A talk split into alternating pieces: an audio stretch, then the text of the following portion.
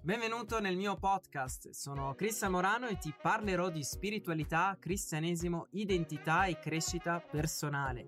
Se non sei ancora iscritto ti invito a iscriverti sul mio canale YouTube e a scaricare gratuitamente il mio ebook Scopri la tua identità in Cristo Gesù, nel quale ti rivelerò due chiavi fondamentali per vivere nella tua autentica identità di figlio di Dio.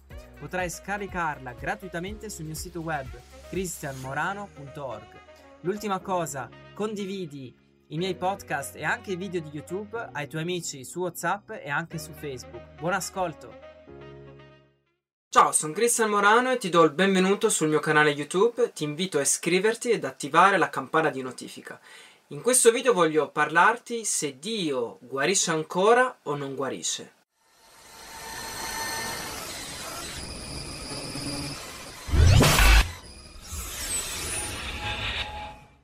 In verità non dovremmo questionare se Dio desidera guarirci o no, ma dovremmo solo pensare a come ricevere la nostra guarigione. Dio ha già deciso di guarire ogni uomo e in verità ha già guarito ogni uomo attraverso Gesù. Gesù ha messo il suo sigillo a questa verità con il suo sangue. Lui stesso ha pagato un grande prezzo per la guarigione e la liberazione di ogni uomo. E la parola di Dio è molto chiara.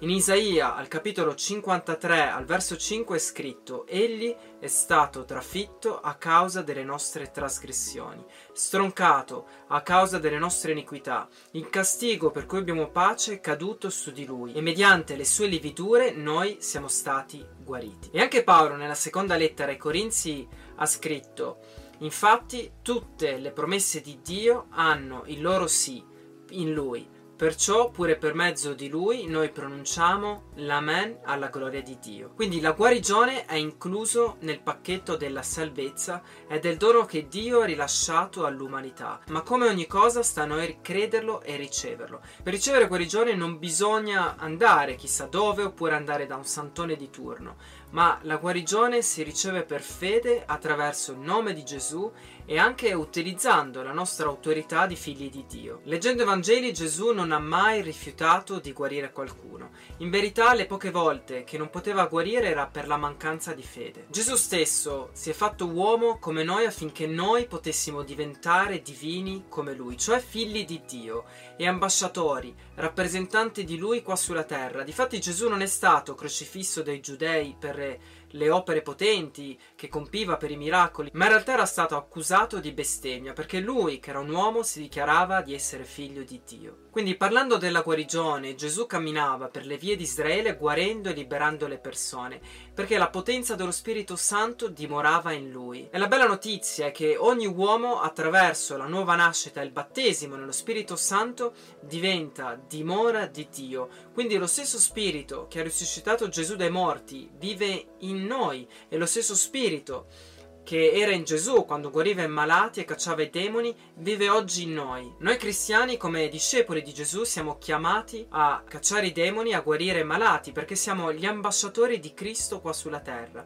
Per guarire un ammalato non, non è bisogno di un prete né di un pastore, ma hai bisogno della fede nel nome di Gesù e della consapevolezza della tua autorità in Cristo Gesù, consapevolezza che tu sei figlio di Dio. Quindi per fede bisogna obbedire alla parola di Dio e agli ordini che Gesù stesso ha rilasciato a ogni discepolo, cioè predicare il regno di Dio guarendo i malati e cacciando i demoni. La Chiesa primitiva viveva nella potenza dello Spirito Santo e possiamo vedere che negli atti degli Apostoli è scritto molti segni e prodigi erano fatti tra il popolo per le mani degli apostoli, e tutti di comune d'accordo si ritrovavano sotto il portico di Salomone, ma nessuno degli altri osava unirsi a loro, il popolo però li esaltava, e sempre di più si aggiungevano uomini e donne e un gran numero che credevano nel Signore, tanto che portavano perfino i malati nelle piazze e li mettevano sui lettucci e giacigli, affinché quando Pietro passava,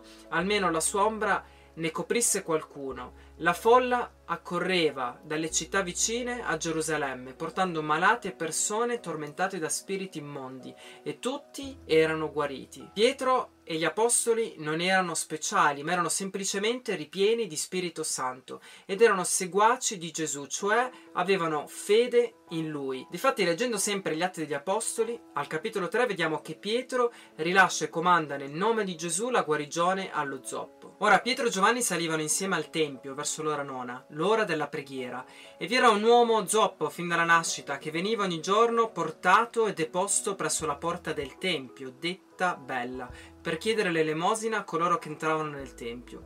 Costui, avendo visto Pietro e Giovanni che stavano per entrare nel tempio, chiese loro l'elemosina. Allora Pietro, con Giovanni fissando gli occhi su di lui, disse: Guarda noi ed egli li guardava attentamente, sperando di ricevere qualcosa da loro. Ma Pietro disse, Io non ho né argento né oro, ma quello che ho te lo do. Nel nome di Gesù Cristo Nazareno, alzati e cammina. E presolo per la mano destra, lo sollevò, e in quell'istante i suoi piedi e le caviglie si rafforzarono. E con un balzo si rizzò in piedi e si mise a camminare, ed entrò con loro nel tempio, camminando, saltando e lodando Dio. Gesù ha guarito questo zoppo attraverso Pietro, perché Pietro ha obbedito al comando che Gesù gli ha dato di guarire i malati. E pensando, riflettendoci bene, questo Pietro era lo stesso che Gesù aveva sgridato. Infatti Gesù gli aveva detto, vattene via da me, Satana, tu sei degno di scandalo, tu non hai senso delle cose di Dio ma delle cose degli uomini.